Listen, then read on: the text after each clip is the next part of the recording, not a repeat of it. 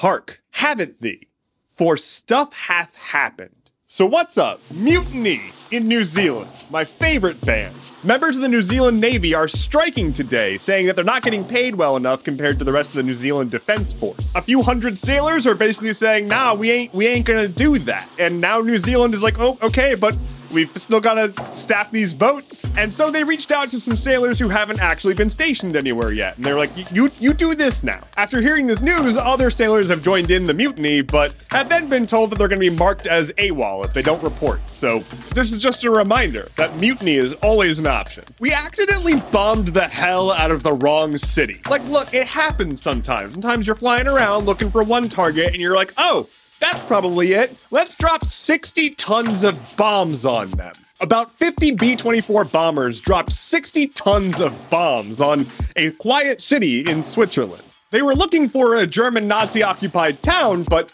missed. 40 people have died and 270 were injured, but it's okay because we gave them $4 million because we did a whoopsie. But like, it's understandable, right? They were looking for Ludwig Schaffen am Rhein and instead they bombed Sch- Schaffhausen.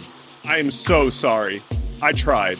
Beloved R&B and soul singer Marvin Gaye has been killed by his own father after an altercation in his home. He reportedly got in the middle of an argument between his mother and father, and his father got pissed and shot him dead. His father has pled no contest to manslaughter charges, down from murder one, but they discovered that he has a tumor in his head, so they're calling it manslaughter instead. Seems kinda bullshit. But hey, same sex marriage is finally legal in the Netherlands, but they're the first country to legalize same sex marriage. The bill passed the House in September and the Senate in December, and Queen Beatrix approved it to go into effect today. This is, of course, a major step in the right direction for the queer community, and hopefully we'll see this just everywhere soon. I would like to talk about speaking.